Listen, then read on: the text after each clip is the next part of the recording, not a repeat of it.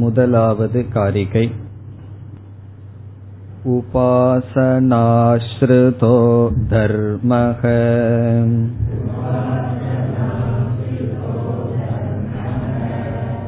ஜாதே ப்ரஹ்மணி வர்த்ததே.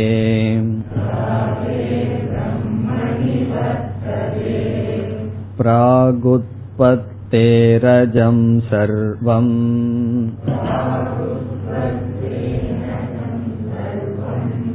தேனாசௌ கிருபணஸ்மிருதஹ.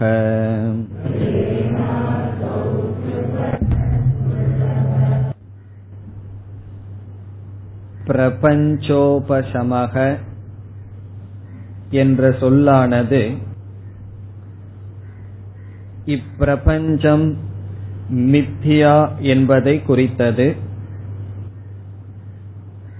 பிரபஞ்சத்தினுடைய மித்யாத்துவத்தை இரண்டாவது பகுதியில் நாம் பார்த்தோம், வைதத்திய பிரகரணத்தில்.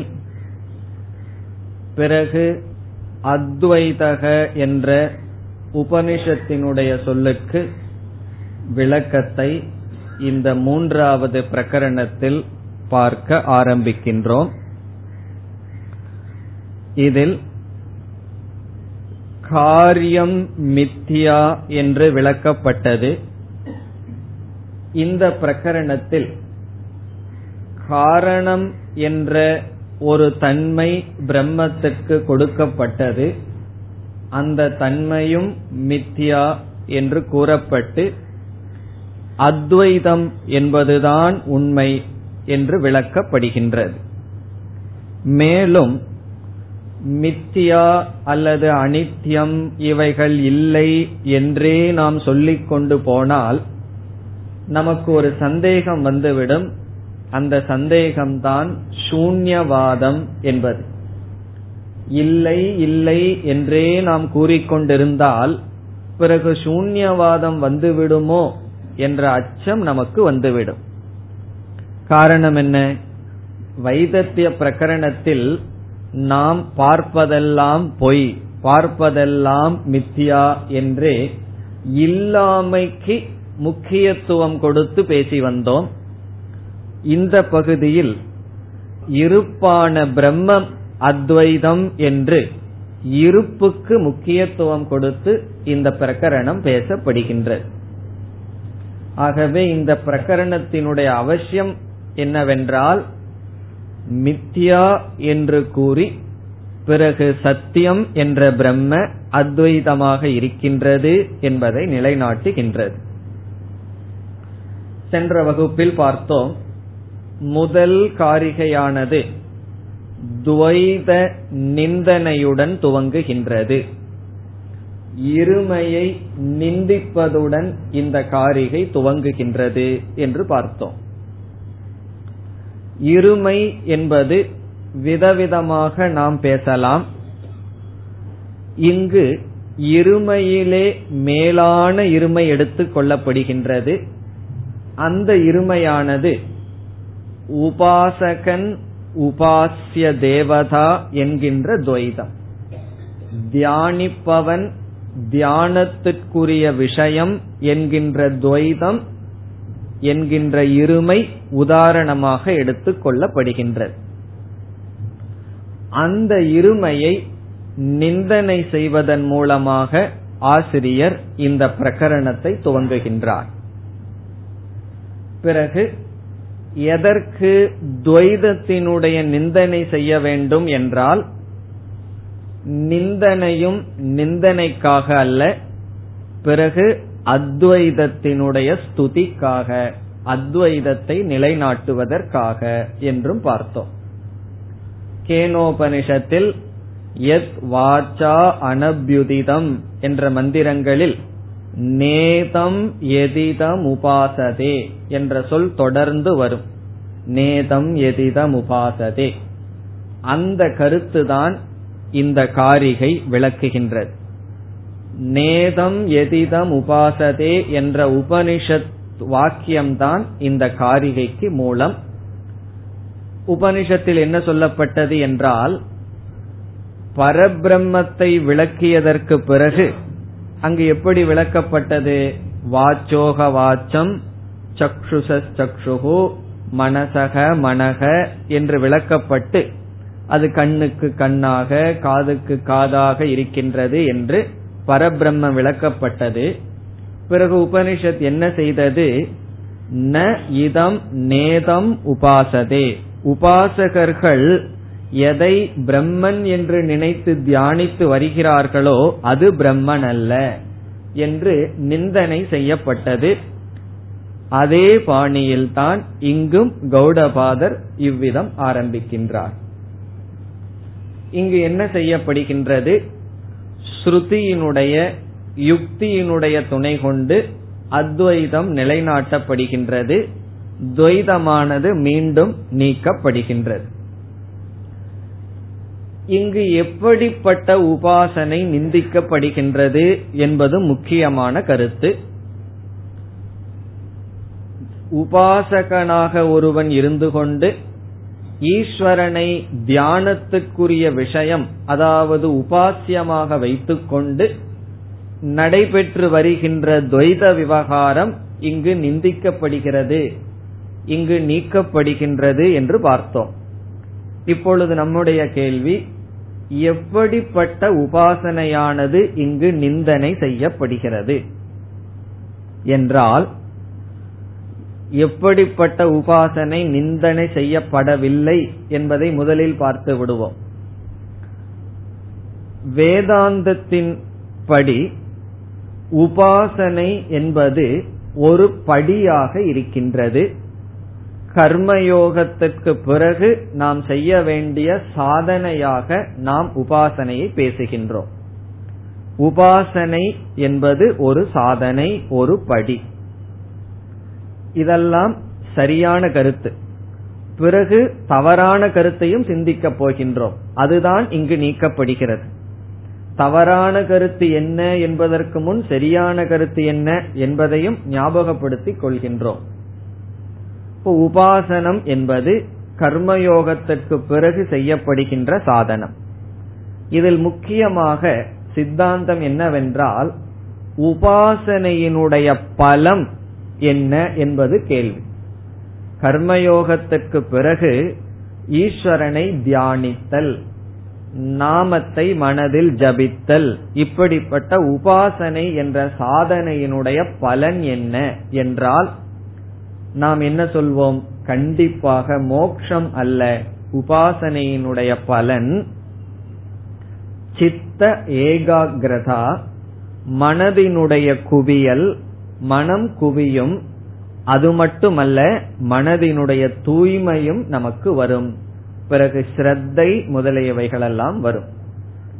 சாதன சதுஷ்டய சம்பத்தியில் மூன்றாவது சம்பத்தி என்ன? சமக தமக என்கின்ற 6 சம்பத்திகள். அதில் ஸ்ரத்தை, சமாதானம், சமக தமக, உபரதிகி, திதிக்ஷாவும் உட்பட இவைகளெல்லாம் உபாசனையினால் தான் சித்திக்கும்.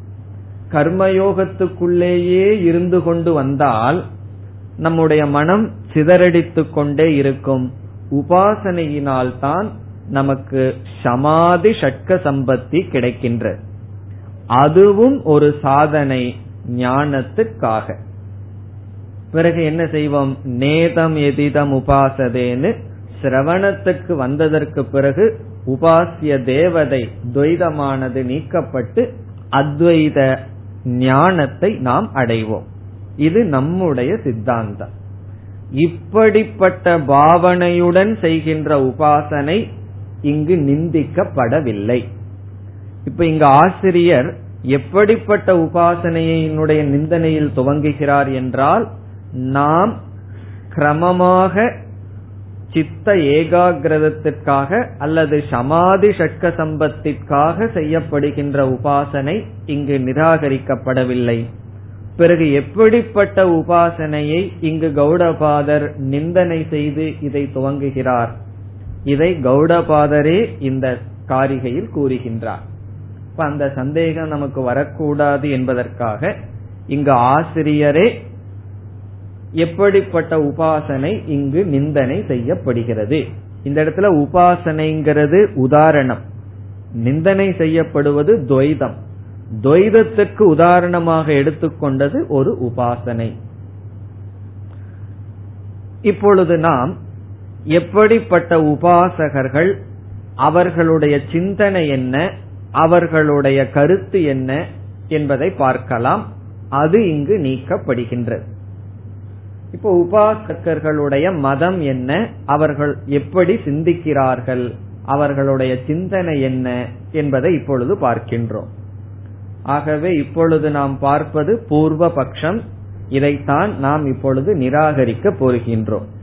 என்ன, இதை நம்ம எழுதும் பொழுது பூர்வ பட்சம்ங்கிற ஹெட்டிங்ல வரணும். இதை கேட்கும் போது நம்மளே அந்த கருத்தா மாறிவிடக் கூடாது. ஆகவே இப்பொழுது பூர்வ பட்சத்தை பார்க்கின்றோம்.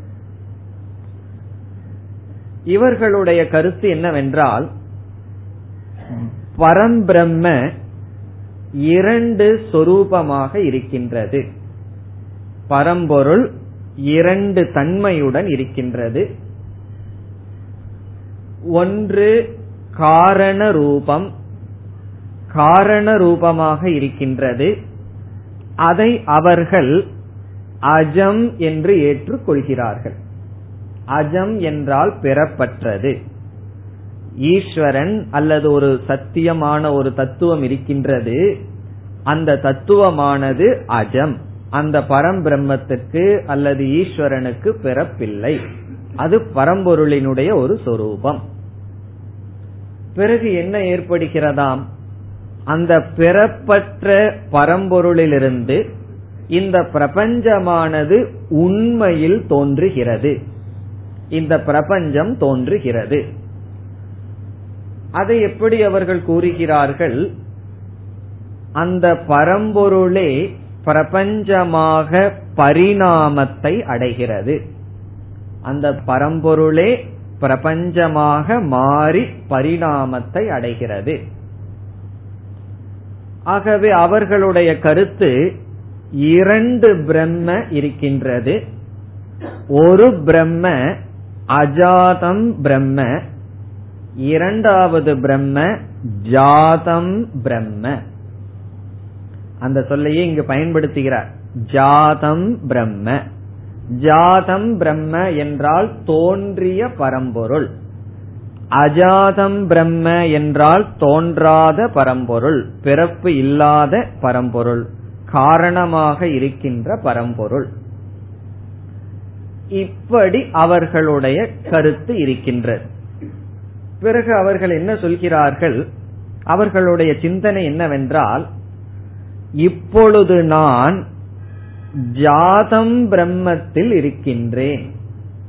ஜாதம் பிரம்மத்தில் இருக்கின்றேன்னா என்ன, தோன்றிய பிரம்மஸ்வரூபத்துக்குள் நான் இருந்து வருகின்றேன்.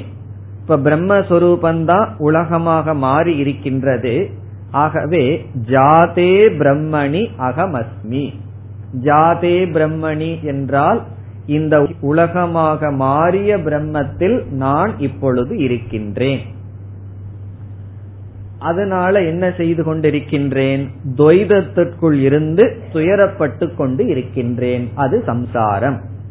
ஜாதமான உலகமாக மாறிய பிரம்மத்தில் இருந்து நான் துயரப்பட்டு கொண்டு இருக்கின்றேன். அது அவர்களுடைய கொள்கை.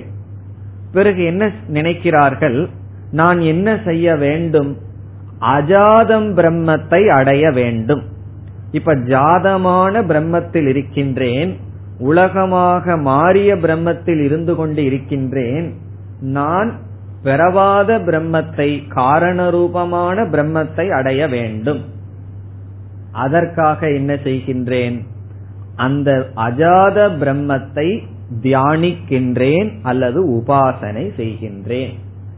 உபாசனம் என்ற சாதனையை நான் செய்து உபாசனையின் மூலமாக அந்த உபாசிய பிரம்மத்தை நான் அடைய வேண்டும். அப்படி அடைதல் தான் மோட்சம். இது அவர்களுடைய கருத்து. அவர்கள் என்ன கூறுகிறார்கள், அஜம் பிரம்ம மம சொரூபம், என்னுடைய சொரூபம் பிறவாத பிரம்ம, அஜம் பிரம்ம மம சொரூபம், என்னுடைய சொரூபம், என்னுடைய உண்மையான தன்மை பிறவாத பிரம்மன். ஆனால் நானோ இப்பொழுது பிறந்த பிரம்மமாக மாறி இருக்கின்றேன். என்ன செய்ய வேண்டும்? உபாசனம் என்ற சாதனையை மேற்கொண்டு மீண்டும் என்னுடைய சொரூபத்தை நான் அடைய வேண்டும். இப்போ உபாசனம்ங்கிற ஒரு சாதனையை நான் கையாண்டு என்ன செய்ய வேண்டும்? மீண்டும் என்னுடைய பிறவாத சொரூபத்தை அடைய வேண்டும். இப்படியெல்லாம் அவர்கள் கூறுகிறார்களே, அதற்கு பிரமாணத்தோடு கூறுகிறார்களா அல்லது மனதிலிருந்து கற்பனையில் கூறுகிறார்களா என்றால், மனதிலிருந்து ஏதாவது கற்பனை செய்து ஒரு விதமான தர்க்கமும் பிரமாணமும் இல்லாமல் யாராவது கூறினால் அவர்களை நாம் பெரிய பூர்வ பட்சியாக எடுத்து பதில் சொல்ல வேண்டிய அவசியமே இல்லை. ஆகவே இவர்களெல்லாம் அப்படி அல்ல, இவர்களும் இதற்கான கருத்தை உபனிஷத்திலிருந்தோ அல்லது வேதத்திலிருந்து சில பிரமாணங்களை எடுத்து பேசுகிறார்கள். ஒரு நியாயம் இருக்கின்றது, தத் கிரதுர் நியாயக என்று மீமாம்சையில், தத் கிரதுர் நியாயக என்று ஒரு லாஜிக், ஒரு கருத்து இருக்கின்றது. தத் கிரதுர் நியாயக என்றால், ஒருவன் எதை தியானிக்கின்றானோ அவன் அந்த சொரூபமாக மாறுகின்றான். இதுதான் இந்த நியாயம். ஒருவன் எதை தியானிக்கின்றானோ அவன் அந்த சொரூபமாக மாறுகின்றான். எப்படி உபாசிக்கின்றானோ அவன் அப்படியே ஆகிவிடுகின்றான். ஒருவன் ஹிரண்ய கர்ப்பனை உபாசித்தால் அவன் ஹிரண்ய கர்ப்பனையே அடைகின்றான் என்று இந்த நியாயத்துக்கு தத் கிரதுர் நியாயக என்று பெயர். இதெல்லாம் ஏற்றுக்கொள்ளப்பட்ட கருத்து மீமாம்சையில்.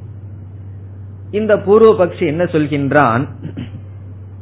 வேதத்திலேயே இப்படி ஒரு கருத்து இருக்கின்றது, நாம் எதை உபாசிக்கின்றோமோ தியானிக்கின்றோமோ அந்த சொரூபமாக மாறிவிடுகின்றோம். நம்ம அனுபவத்திலேயே அதுதான், நம்ம எதை சிந்திச்சிட்டு இருக்கிறோமோ அதுவாகவே மாறிவிடுகின்றோம். அதன்படி நான் என்னுடைய உண்மையான சொரூபம் பிறவாத பிரம்மன், இப்பொழுது பிறந்த பிரம்மனாக மாறி இருக்கின்றேன். மீண்டும் பிறவாத பிரம்மத்தை தியானித்து அந்த சொரூபமாக ஆவதற்கு உபாசனைதான் சாதனம். இது அவர்களுடைய கொள்கை. இப்ப இவர்கள் இருமையை ஏற்றுக்கொள்கிறார்கள். தோன்றிய பிரம்மன் உண்மையிலேயே இந்த உலகமாக இருப்பதாகவும் அதில் அவர்கள் இருப்பதாகவும் இதற்கு முன்தான் பிரம்மன் பெறவாததாகவும் இப்படி முன்னுள்ள பிரம்மத்தை அடைய உபாசனை சாதனையாகவும் நினைத்திருக்கிறார்கள். இவர்கள் மட்டுமல்ல, பலர் இப்படி நினைக்கிறார்கள்.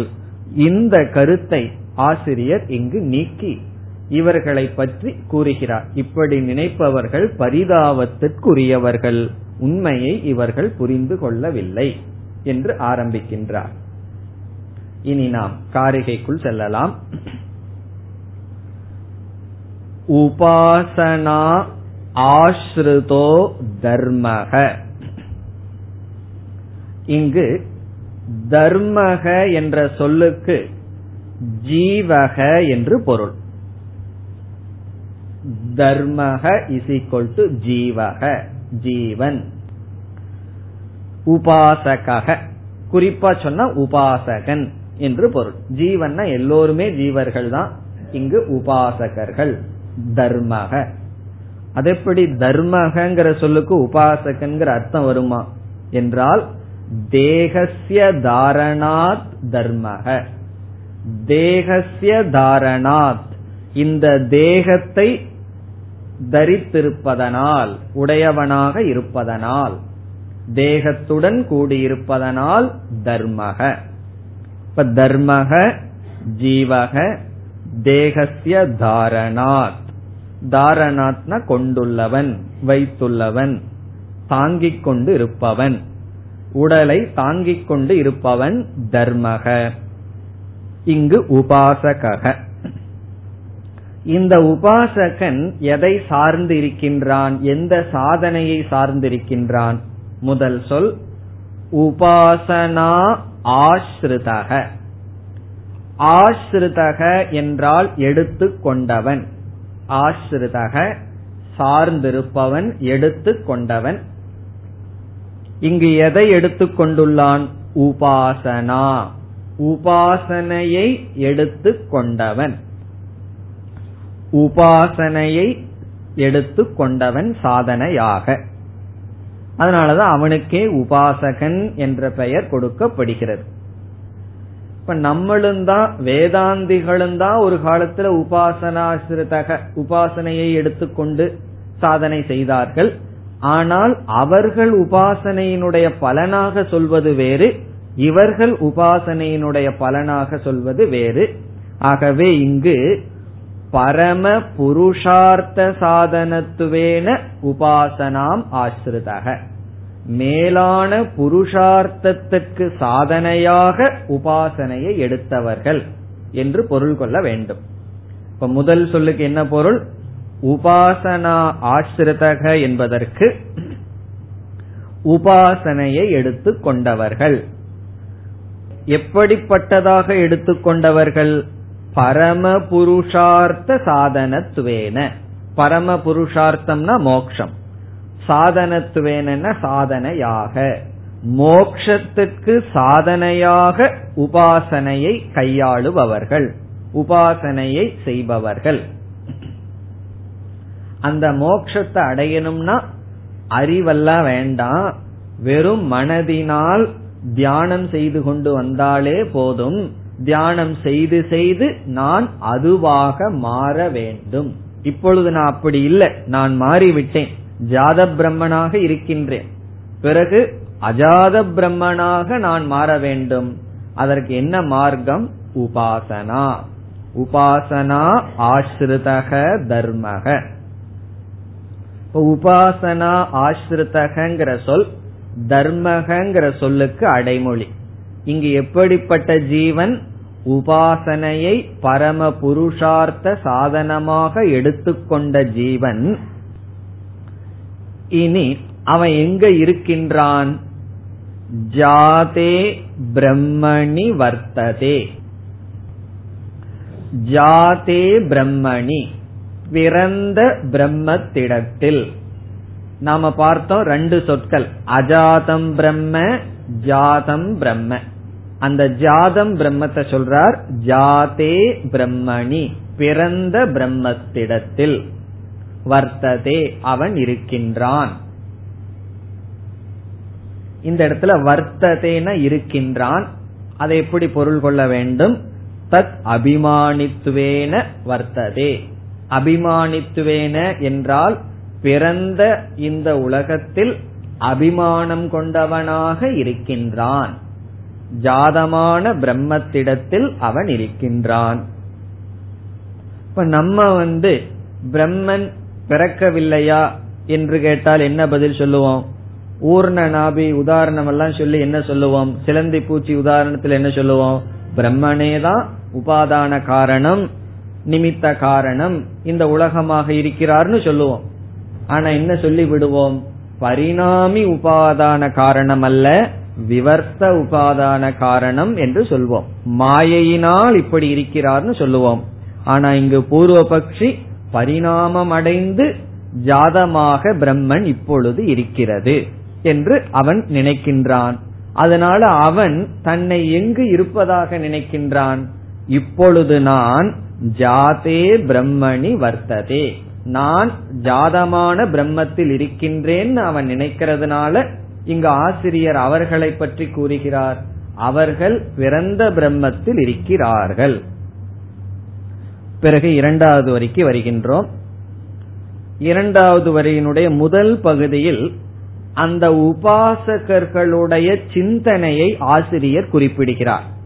அவர்கள் எப்படி நினைக்கிறார்கள், அவர்களுடைய மனசுல எப்படிப்பட்ட தத்துவம் இருக்கின்றதுங்கிறத ஆசிரியர் குறிப்பிடுகிறார். அவர்கள் எப்படி நினைக்கிறார்களாம்? அவர்களுடைய கொள்கை என்ன?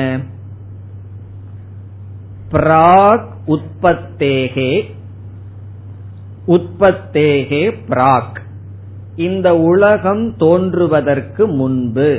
உற்பத்தேகேன உற்பத்தி ஆவதற்கு, பிராக் முன்பு. இது அவர்களுடைய மனதில் இருக்கின்ற எண்ணங்கள். அந்த உபாசகன் என்ன நினைக்கிறான், பிராக் உற்பத்தேகே, இந்த உலகம் தோன்றுவதற்கு முன்பு சர்வம் அஜம், அனைத்தும் பெறப்பட்டதாக இருந்தது. சர்வம்னா அனைத்தும், அஜம், அஜம்ங்கிற இடத்துல பிரம்ம, அஜம் பிரம்ம இருந்தது, இவைகளெல்லாம் பெறப்பட்டதாக பிறவாத பிரம்மனாக இருந்தது. இதுவரைக்கும் அவர்களுடைய சிந்தனையை ஆசிரியர் குறிப்பிட்டார். பிராகுத்பத்தேகே அஜம் சர்வம், அதோட புல் ஸ்டாப். அதோட என்ன முடிவடைகிறது, இந்த உபாசகன் என்ன நினைக்கிறான்னு சொன்னார். இத நம்ம ஏற்கனவே பார்த்தோம். ஜாதம் பிரம்ம அஜாதம் பிரம்மன்னு ரெண்டு இருக்கு. இந்த பிரம்மன் தோன்றுவதற்கு முன், உற்பத்தி எல்லாம் வருவதற்கு முன் அஜமாக இருந்தது. பிறகு மீதி எல்லாம் நம்ம சேர்த்திக்கணும். என்னென்ன சேர்த்திக்கணும்னு சொன்னா, நான் உபாசனையின் மூலமாக அந்த அஜாத பிரம்மத்தை அடைய வேண்டும் என்று நினைக்கிறார்கள். அதெல்லாம் சேர்த்திக்கணும். நம்ம இங்க என்ன சொல்கிறார், உற்பத்தியாகிறதுக்கு முன்னாடி அஜமான பிரம்மன் இருந்தது. அஜமான என்ன, பிறவாத பிரம்மன் இருந்தது, அவ்வளவுதான் சொல்றார். அடுத்தது நாம் சேர்த்திக் கொள்ள வேண்டியது, நான் இப்பொழுது ஜாதமான பிரம்மத்தில் இருக்கின்றேன், என்ன செய்ய வேண்டும், உபாசனையின் மூலமாக அஜம் பிரம்மத்தை நான் அடைய வேண்டும் என்று நினைக்கிறார்கள். இதெல்லாம் அவர்களுடைய எண்ணங்கள். இப்படிப்பட்ட கொள்கையுடன் துவைதத்தில் இருந்து வருகிறார்கள். துவைதத்தை சத்தியமாக கருதி அதில் வாழ்ந்து வருகிறார்கள். இனி கடைசி பகுதி, கௌடபாதர் அவர்களை பற்றி ஒரு முடிவை சொல்கிறார். இவர்களெல்லாம் எப்படிப்பட்டவர்கள், இவர்களை நாம் எப்படி கருத வேண்டும், அதை கூறுகிறார். தேன, தேன என்றால் ஆகவே. ஆகவே என்றால் இப்படிப்பட்ட தவறான ஞானத்தை அவர்கள் உடையதினால், தேன மித்யா ஞானேன, தேன மித்யா ஞானேன, இப்படிப்பட்ட பொய்யான அறிவை அவர்கள் கொண்டுள்ள காரணத்தினால் என்று பொருள். பொய்யான காரணத்தை அவர்கள், பொய்யான ஞானத்தை அவர்கள் கொண்டுள்ள காரணத்தினால், அசௌ அவர்கள், அசௌ அவனை பத்தி சொல்றார்.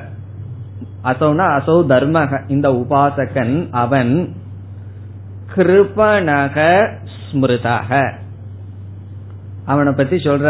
ஸ்மிருதகனா அவன் கருதப்படுகின்றான். அவன் எப்படி கருதப்படுகின்றான், கிருபணக. கிருபணக என்றால் பரிதாபத்துக்கு உள்ளவனாக, சம்சாரி என்று அர்த்தம். பரிதாபத்துக்குள்ளவனாக அவன் கருதப்படுகின்றான். கிருபணகன் சொன்னா தீனக, அல்பக, சோச்சக என்றெல்லாம் பொருள். தீனக என்றால் பாவம் சொல்லுவோம் அல்லவா, யாராவது பார்த்து ஐயோ பாவம் சொல்லுவோம் அல்லவா, அப்படி அந்த சொல்லுதான் கிருபணக, ஐயோ பாவம்ங்கிற சொல். சில சமயம் நம்மையை பார்த்து சில பேர் சொல்லுவார்கள் ஐயோ பாவம் என்று.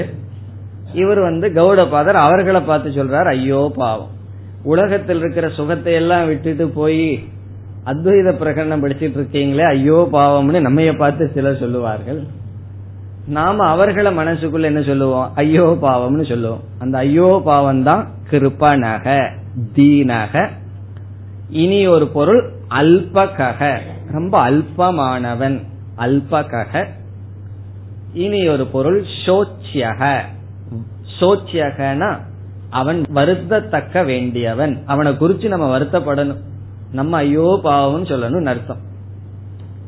சோச்சியக, சோச்சியகனா அவனை குறிச்சு அழுகணும்னு அர்த்தம் கிடையாது. அவன் பரிதாபத்திற்குரியவன். சரியான தமிழ்ல சொல்லணும்னா பரிதாபத்துக்கு உரியவன். ஏதத் அக்ஷரம் அவிதித்வா கார்கி அஸ்மாத் லோகாத் பிரைதி சக கிருபணக என்று பிருஹதாரண்யக உபனிஷத்தில் சொல்லப்படும். இந்த உலகத்தில் பிரம்மத்தை அறியாமல் ஒருவன் இறந்து விட்டால் அஸ்மாத் லோகாத் பிரைதி அவிதித்வா, உண்மையை தெரிந்து கொள்ளாமல் இந்த உலகத்திலிருந்து ஒருவன் சென்றால் சக கிருபணக, பிறகு விதித்துவா அஸ்மாத் லோகாத் பிரைதி சக பிராமணக. அதான் உபனிஷத் கூறுகின்ற, உண்மையை தெரிஞ்சு கொள்ளாமல் இந்த உடலிலிருந்து ஒருவன் சென்று விட்டால் அவன் கிருபணக.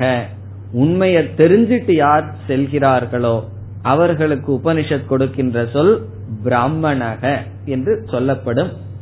அந்த வார்த்தையை மனசுல வச்சுட்டு கௌரபாதர் எழுதுகிறார், கிருபணக ஸ்மிருதக, கிருபணனாக கருதப்படுகின்றான். உபாசனை, அப்ப அவனுடைய விஞ்ஞானமய கோஷம் எப்படி இருக்கும்? அஜ்ஞானமய கோஷமாக இருக்கும்.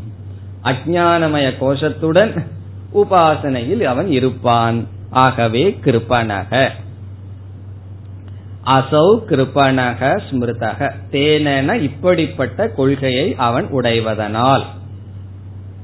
அப்ப இந்த முழு காரிகையில நமக்கு என்ன கிடைக்கின்றது?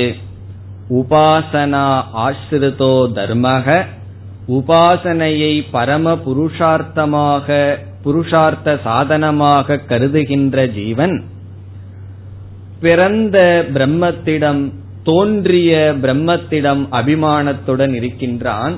காரணம், அதை சத்தியமாக கருதுகின்றான்.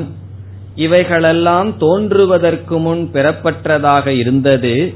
நான் அந்த பெறப்பட்ட பிரம்மத்தை மீண்டும் அடைய வேண்டும் என்று உபாசனை செய்கின்றான். தேன, இப்படிப்பட்ட தவறான கொள்கையை அவன் உடையவனாகிய காரணத்தினால் அசௌ இவன் கிருபணக, இவன் பரிதாபத்துக்கு உரியவன், ஸ்மிருதக என்று கருதப்படுகின்றான். இப்ப முதல் காரிகை எப்படி ஆரம்பிக்கின்றார்? அட்டாக்ல ஆரம்பிக்கிறார், தாக்குதலில் ஆரம்பிக்கின்றார். நிந்தனை நிந்தனைன்னு சொன்னமே, திடீர்னு நிந்தனைனா என்னன்னு தெரியாம போயிடக்கூடாது. நிந்தனைனா திட்டுதல், நிந்தித்தல். நிந்தித்தல் தெரியும் நமக்கு. அப்படி நிந்தனையில் ஆரம்பித்தார். இனி அடுத்த காரிகையில் அறிமுகப்படுத்துகின்றார். இந்த முழு பிரகரணத்தில் என்ன செய்ய போகின்றோம் என்பதை அவரே அறிமுகப்படுத்துகின்றார். இந்த அத்வைத பிரகரணத்துல நாம என்ன செய்ய போகின்றோம்? இரண்டாவது காரிகை அதோ வக்ஷ்யாம் அகார்பண்யம்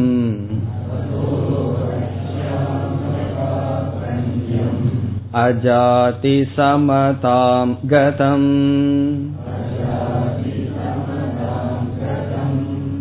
யதா ந ஜாயதே கிஞ்சித்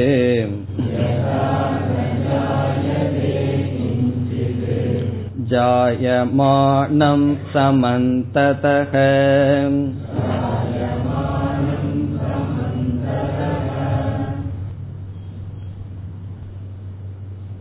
இந்த பிரகரணத்தில் என்ன சொல்ல போகின்றோம் என்பதை ஆரம்பத்திலேயே கௌடபாதர் கூறுகின்றார். காரணம் என்னன்னா, முதல் உபனிஷத் கேட்டு முடித்த உடனேயே சில பேர்த்துக்கு மனசுல என்ன தோன்றி இருக்கும்? முடிஞ்சதே, இதுக்கு மேல பேசுறதுக்கு என்ன இருக்குன்னு.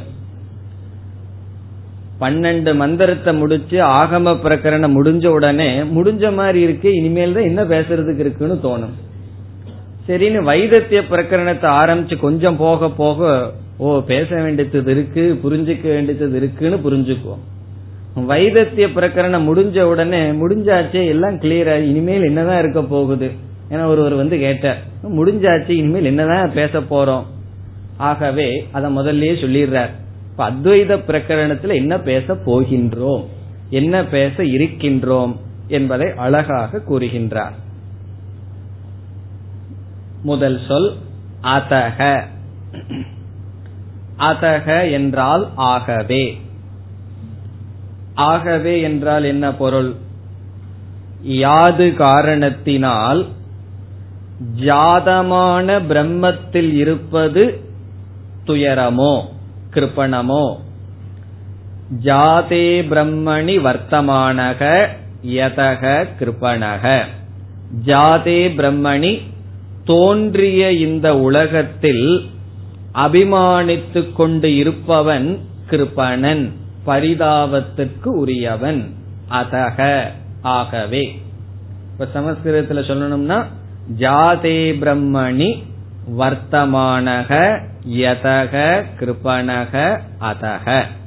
இப்ப ஜாதே பிரம்மணி, இந்த தோன்றிய பிரம்மத்திடம், வர்த்தமானக அதில் அபிமானம் வைத்துக் கொண்டிருப்பவன், யதக யாது காரணத்தினால், கிருபணக கிருபணன் சொன்னாரே, அதக ஆகவே. சுருக்கமா சொன்னோம்னா என்னன்னா, ரொம்ப நீளமா சொல்கிறீர்களே புரியவில்லைன்னா, தவறான கொள்கையுடன் இருப்பது துயரம். ஆகவே என்ன, முன்ன தப்பான கருத்தை சொன்னார். இப்படி தப்பான அறிவுடன் இருந்தால் அது தவறு. தப்பான அறிவுடன் இருப்பது தவறா இல்லையான்னா, அதே தப்பான அறிவுன்னு சொல்லிட்டோம். இப்ப தவறான அறிவை கொண்டிருப்பது தவறு. ஆகவே, அதனால துயரம். ஆகவே என்ன செய்ய போறாராம், வக்ஷ்யாமி. வக்ஷ்யாமினா நான் சொல்ல போகின்றேன்.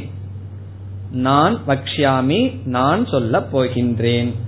நான் யார், கௌடபாலர். நான் சொல்ல போகின்றேன். இனி வருகின்ற சொற்கள் எல்லாம் எந்த தத்துவத்தை சொல்கிறாரோ அந்த தத்துவத்திற்கான லட்சணங்கள். எந்த தத்துவத்தை சொல்ல போறார், அத்வைதமான பிரம்மத்தை சொல்ல போறார். ஆகவே அத்வைதமான பிரம்மத்தை அறிமுகப்படுத்துகிறார். அதற்கு முதல் சொல் அகார்பண்யம். ரொம்ப அழகான சொல் அகார்பண்யம். அகார்பண்யம் சொல் பிரம்மத்தை இங்கு குறிக்கின்ற அகார்பண்யம். அகார்பண்யத்தை நான் சொல்ல போகின்றேன், பிரம்மத்தை நான் சொல்ல போகின்றேன். இந்த வார்த்தை கேட்டதா ஞாபகம் இருக்கோ, கார்பண்யம் வார்த்தை. கார்பண்ய தோஷோ உபகத ஸ்வபாவகன்னு தான் அர்ஜுனன் கேட்டான். எனக்கு கார்பண்யம் தோஷம் வந்துடுது, அந்த துயரத்தினால உங்களிடம் உண்மையை கேட்கின்றேன்னு கேட்டான். அர்ஜுனனுக்கு வந்த தோஷம் கார்பண்யம். இங்கு கௌடபாதர் சொல்றது அகார்பண்யம். கார்பண்யம் அற்றது. எதனிடத்தில் கார்பண்யம் இல்லையோ அதை நான் சொல்ல போகின்றேன். இன்னும் சஸ்பென்ஸ்ல தானே வச்சிருக்கீங்க. இரண்டாவது அத்தியாயத்துல கீதையில ரொம்ப நாளைக்கு முன்னாடி கேட்டது கார்பண்யம் என்றால் என்ன என்றால், கிருபணஸ்ய பாவக கார்பண்யம். கிருபணகங்கிறதுக்கு நம்ம பொருள் பார்த்துட்டோம். கிருபணம் என்கின்ற தன்மையுடன் இருப்பது கார்பண்யம். கிருபணமான பாவனையில் இருப்பது கார்பண்யம். கிருபணம்னா என்னன்னு பார்த்தோம், பரிதாபத்திற்குரியது. இப்ப கார்பண்யம் என்றால் பரிதாபத்திற்குரிய தன்மையில் இருப்பது. தீனத்துவம், அல்பத்துவம், சோச்சியத்துவம், இதெல்லாம் கார்பண்யம். ஒருவரிடம் போய் நீங்க எப்படி இருக்கீங்கன்னு கேட்டா எப்படி என்னென்னலாம் வருது, எல்லாம் வர்றதெல்லாம் கார்பண்யம் தான். முதல்ல நல்லா இருக்குன்னு சொல்லுவார்கள். எப்படி இருக்கீங்கன்னா நல்லா இருக்கேன். ஒரு கொஞ்சம் நல்லா இருக்கீங்களா அப்படின்னு கேட்டா போதும். மறுபடியும் இருக்கா இறங்கி கேட்டுரும், நிஜமாலுமே நல்லா இருக்கீங்களா, எல்லாமே ஆல் ரைட்டான்னு ஆரம்பிச்சிருவாரு. இதுல இருந்து இது சரியில்லை அது சரியில்லைன்னு. அதான் கார்பண்யம். தீனமான ஒரு பாவனை, தன்னிடத்திலேயோ சூழ்நிலையிலோ எதிலையும் திருப்தி இல்லாமல் இருத்தல். கார்பண்யம் சொன்னா அதிருப்திகரம், அதிருப்தியின் அர்த்தம் நிறைவில்லாமல் இருத்தல், குறையுடன் இருத்தல். குறைக்கு நமக்கு பொருள்கள் இருந்து கொண்டே இருக்கு. எதையாவது குறை சொல்லணும், எதுவும் கிடைக்கலன்னா அந்த நேரத்துல இருக்கிறதே இருக்கு கவர்மெண்ட், அப்படி எதையாவது குறை சொல்லிட்டே இருக்கிறது. அப்படி தீனத்துவம், தன்னிடத்துல ஒரு நிறைவு கிடையாது. எதை கொடுத்தாலும் நிறையாத ஒரு பாத்திரம் என்னன்னா சம்சாரிகளுடைய மனது. எதை கொடுத்தாலும் நிறையாது. அப்படி நிறைக்க முடியாத மனதுதான் கார்பண்யம் சொல்றது. எது நமக்கு கிடைக்கட்டும் மனசு நிறையறதில்லை, அந்த நிலைதான் கார்பண்யம். அகார்பண்யம்னா என்ன, இப்படிப்பட்ட இல்லாத ஒன்றை நான் சொல்ல போகின்றேன். அது என்ன? அஜாதி பிரம்ம, பெறப்பற்ற பிரம்மந்தான். அது என்னன்னா பிரம்மந்தான், பரம்பொருள் தான், அஜாதமான பிறவாத பரம்பொருள் தான், கார்பண்யம் அற்றது. இப்ப கார்பண்யம் ந கார்பண்யம் வித்யதே யஸ்மின் தது பிரம்ம, எந்த பிரம்மத்திடம் கிருபணத்துவம் அல்லது துயரம் சம்சாரம் இல்லையோ அது கார்பண்யம். இந்த சொல் பிரபஞ்சோபசமம் சொல்லை போல அர்த்தம். பிரபஞ்சோபசமத்துக்கு என்ன பொருள் பார்த்தோம்? எந்த துரியத்திடம் பிரபஞ்சம் இல்லையோ அது அப்படின்னு பார்த்தோம். அதே போல எந்த இடத்தில் கார்பண்யம் இல்லையோ அதை சொல்ல போகின்றேன். அது எது? பிரம்ம. அந்த பிரம்மத்தினுடைய லட்சணம் என்ன? அடுத்த சொல் அஜாதி. நான் துயரமற்ற கார்பண்யம் அற்ற அகார்பண்யமான ஒரு தத்துவத்தை சொல்கின்றேன். அதத்தான் இப்ப நம்ம சொல்ல போறோம். அது அஜாதி. இந்த அஜாதிங்கிற இடத்துலதான் முக்கியமான விசாரம் நாம் இப்பொழுது செய்ய வேண்டும். அத பிறகு பார்ப்போம். அடுத்த சொல் எடுத்துக்குவோம், சமதாம் கதம். சமதாம் கதம் என்றால் பூர்ணத்துவம், பூர்ணமாக இருப்பது. கதம்னா அடைந்தது, இருப்பது. சமதாம் என்றால் நிர்விசேஷத்துவம், நிர்குணத்தை அடைந்த தத்துவம். கதம்னா சென்றதுன்னு பொருள், ஆனா இந்த இடத்தில் இருப்பது, நிர்விசேஷத்துவம்.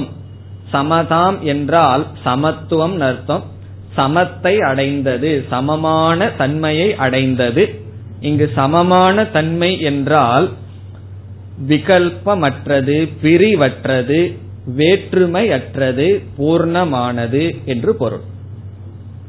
இதெல்லாம் எதற்கு சொல்றார்? இப்படிப்பட்ட தத்துவத்தை நான் சொல்ல போகின்றேன்னு சொல்றார். ஆகவே பூர்ணமான நிர்விசேஷமான அதெல்லாம் சமதாம் கதம். அஜாதி பெறப்பற்ற, அகார்பண்யம் கார்பண்யமற்ற ஒரு தத்துவத்தை வக்ஷ்யாமி நான் சொல்ல போகின்றேன். இரண்டாவது வரிய பிறகு பார்ப்போம். இப்பொழுது நாம் அஜாதி அப்படிங்கிற சொல்ல எடுத்துட்டு விசாரத்துக்கு செல்ல வேண்டும். என்ன? இந்த ஒரு சொல்லுதான் இந்த முழு பகுதியை நிர்ணயிக்கின்ற சொல். இப்ப என்ன செய்ய போகின்றார்? இந்த பிரகரணத்தில் பிரம்மத்தை அஜாதி என்று நிலைநாட்டப் போகின்றார்.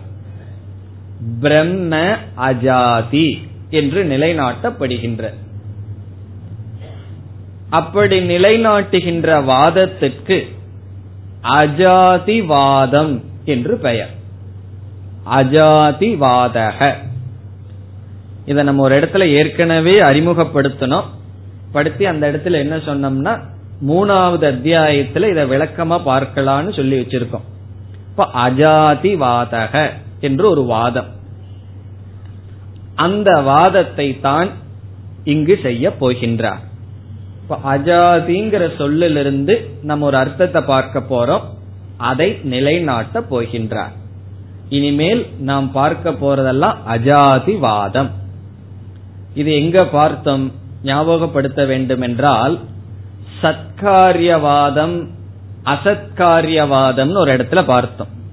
ஆகம பிரகரணத்துல சத்திலிருந்து உலகம் வந்துதா அசத்திலிருந்து உலகம் வந்துதா என்ற விசாரத்தில் சாங்கியர்கள் சத்திலிருந்து வந்தது, இருக்கிறது தான் வந்தது, அவர்களை சத்காரியவாதிகள் என்றும், வைசேஷிகர்களெல்லாம் இல்லாமையிலிருந்து இருப்பு வந்தது, அவைகளை அசத்காரியவாதிகள் என்றெல்லாம் சொன்னோம்.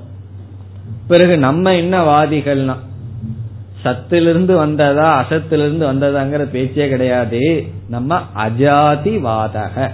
வந்தாத்தேன சத்திலிருந்து வந்துதான் அசத்திலிருந்து வந்துதான். பிறந்தவனுக்கு தேன ஜாதகம், பிறக்காதவனுக்கு எதுக்கு ஜாதகம்? அப்படி அஜாதிவாதம் நம்முடைய வாதம்.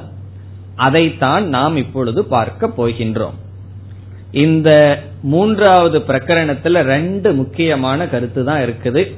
ஒன்று இந்த அஜாதிவாதம், இனி ஒன்று நிதித்தியாசனம். நிதித்தியாசனத்தை பத்தி மிக விளக்கமாக ஆசிரியர் கடைசியில சொல்ல போறார், அதை பார்ப்போம். அதுதான் இந்த பிரகரணத்தினுடைய சாரம். இனி நம்ம அஜாதிங்கிற சொல்ல எடுத்துட்டு இதுல என்ன புரிந்து கொள்ள வேண்டும் என்பதை இப்பொழுது பார்க்க ஆரம்பிக்கலாம். இந்த அத்தியாயத்திற்கு அத்வைத பிரகரணம் என்று பெயர். அத்வைதத்தை நிலைநாட்டுவதுதான் நம்முடைய கொள்கை.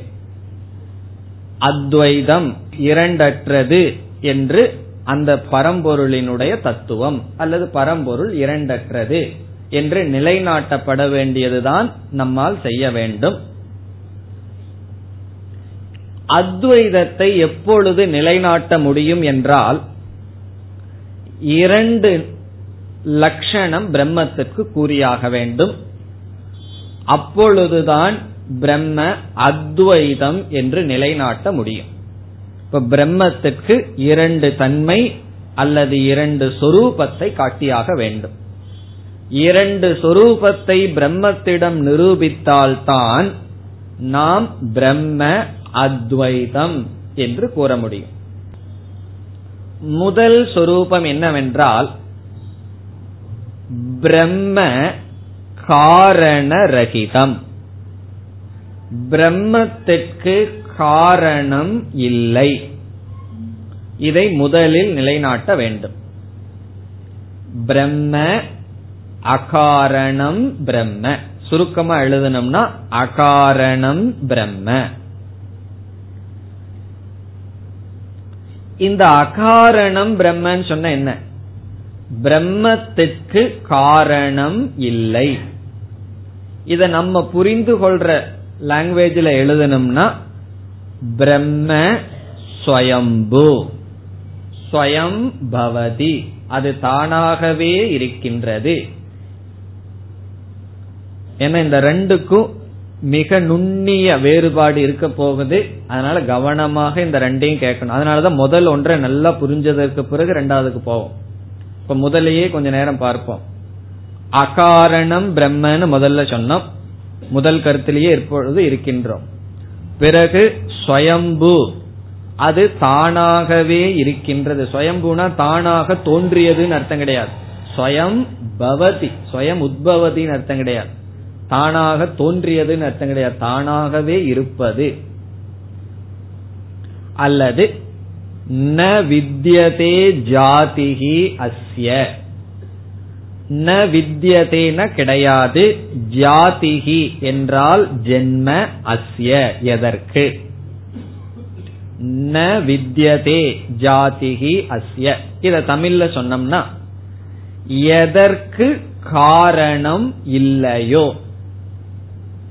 இதுல ஒவ்வொரு வார்த்தையும் ரொம்ப முக்கியம். எதற்கு காரணம் இல்லையோ அல்லது பிறப்பு இல்லையோ. எதற்குங்கிற இடத்துல பிரம்மத்துக்கு, எந்த பிரம்மத்துக்கு பிறப்பு இல்லையோ காரணம் இல்லையோ அந்த பிரம்ம அகாரணம் பிரம்ம.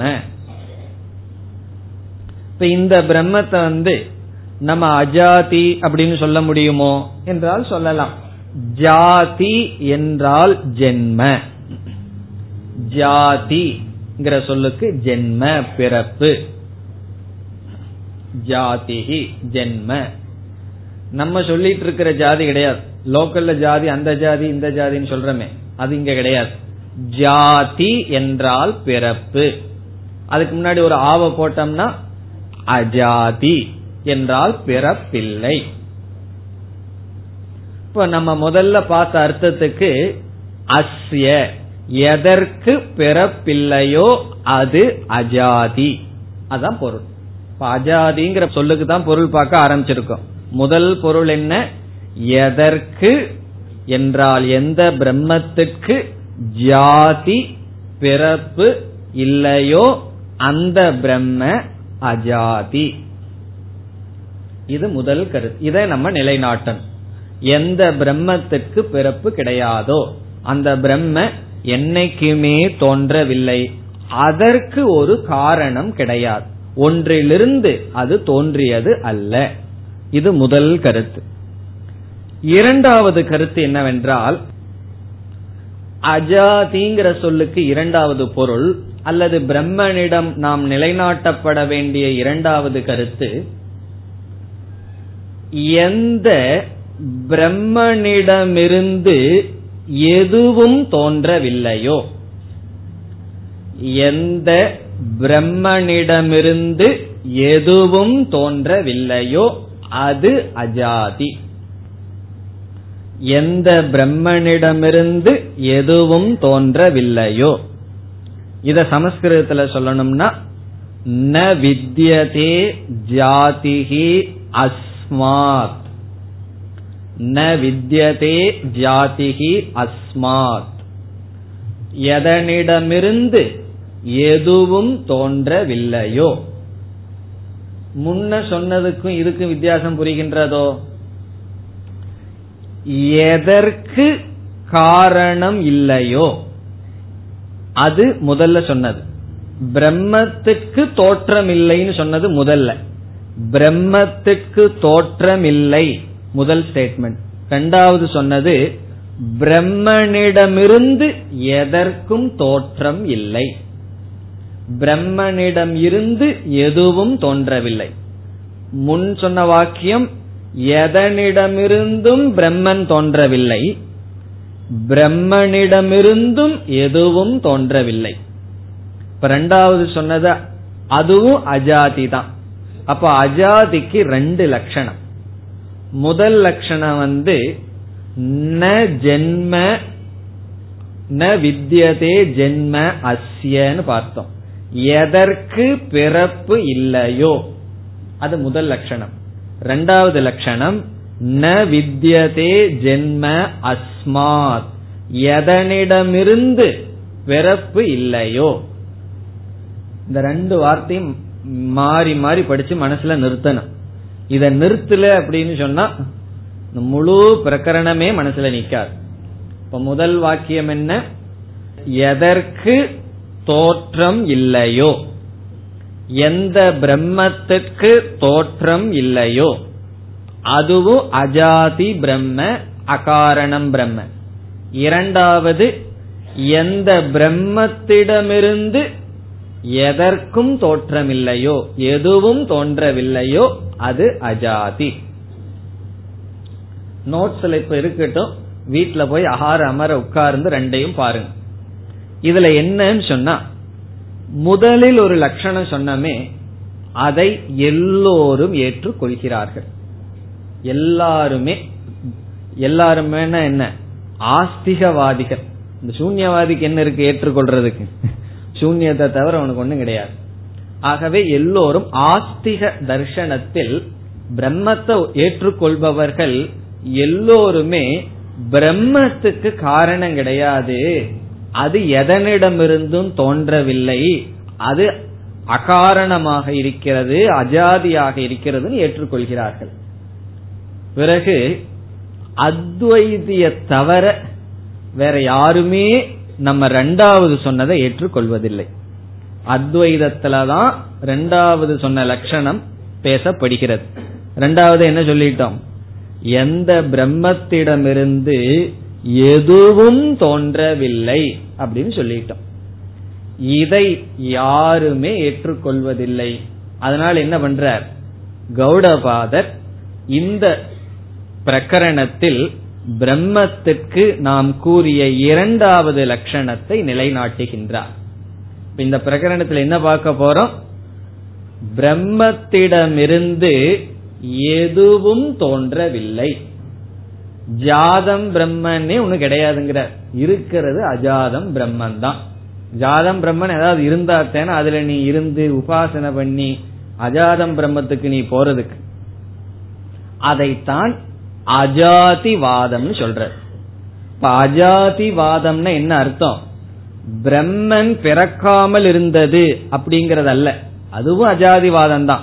ஆனா உண்மையில் அஜாதிவாதம் என்றால் எதுவும் பிரம்மனிடமிருந்து ஜாதி ஜென்மத்தை அடையவில்லை என்கின்ற வாதத்துக்கு அஜாதிவாதம்.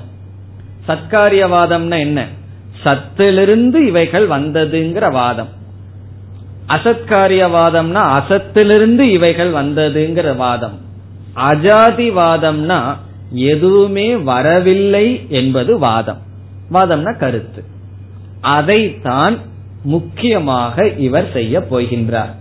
நம்ம என்ன செய்ய முயற்சி பண்றோம்? பிரம்மத்திடமிருந்து எதுவும் தோன்றவில்லை. இந்த ரெண்டு அர்த்தத்துக்கும் சொல் அஜாதிங்கிற சொல்லுதான். இப்ப அஜாதிங்கிற சொல்லுக்கு ரெண்டு அர்த்தம். அந்த ரெண்டு அர்த்தம் மனசுல நல்லா பதிய வேண்டும். அதனாலதான் திரும்பி திரும்பி இங்க சொல்லிடுறேன். வீட்டுல போய் பதிய வச்சுட்டு வந்துருங்க அடுத்த கிளாஸ்ல. எப்படின்னா, ஒன்று பிரம்மன் எதனிடமிருந்தும் தோன்றவில்லை, அது முதல் கருத்து, எல்லோராலும் ஏற்றுக்கொள்ளப்படுகின்ற கருத்து.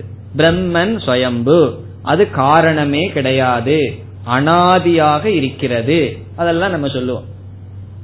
பிறகு என்ன சொல்லுவார்கள்? அப்படிப்பட்ட பிரம்மத்திடமிருந்து நம்மெல்லாம் தோன்றி இருக்கின்றோம், ஜெகத்தெல்லாம் தோன்றி இருக்கிறது என்று சொல்கிறார்கள். நம்ம என்ன சொல்றோம்? அந்த பிரம்மத்திடமிருந்து எதுவும் உற்பத்தி ஆகவில்லை. இப்ப அஜாதிங்கிற வார்த்தை பிரம்மத்தை குறிக்கல, பிரம்மத்திடமிருந்து ந ஜென்ம ஜெகதக, இந்த ஜெகத்துக்கு, ஜெகத்துன்னு நம்ம சொல்லிட்டு இருக்கிறதுக்கு ஒரு விதமான பிறப்பும் கிடையாது. இப்ப பிரம்மத்திடமிருந்து ஒன்றும் பிறக்கவில்லை. அப்படிப்பட்ட பிரம்மத்தை நாங்கள் பேச போகின்றோம். இந்த அத்தியாயத்துல எதை பேச போறோம்? ஒரு பிரம்மத்தை பேச போறோம்.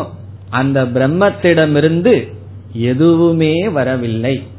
அப்ப வேற பிரம்மத்திடமிருந்து வந்துதான்? வேற பிரம்மம் கிடையாது, இருக்கிறது அத்வைதமான ஒரே பிரம்ம. அப்ப என்னதான் இருக்குன்னா ஒன்றும் கிடையாது, சூன்யமான பிரம்ம, பிரம்மத்தை தவிர வேற ஒன்றும் கிடையாது. இப்ப நான் அனுபவிக்கிறேனே இந்த சிருஷ்டியை, அதுக்கெல்லாம் என்ன பதில்? இதையெல்லாம் தான் நாம பார்த்து புரிந்து கொள்ள போகின்றோம். அடுத்த வகுப்பில் தொடரலாம். ஓம் பூர்ணமத பூர்ணமிதம் பூர்ணாத் பூர்ணமுதச்யதே பூர்ணஸ்ய பூர்ணமாதாய பூர்ணமேவாவசிஷ்யதே. ஓம் சாந்தி சாந்தி சாந்தி.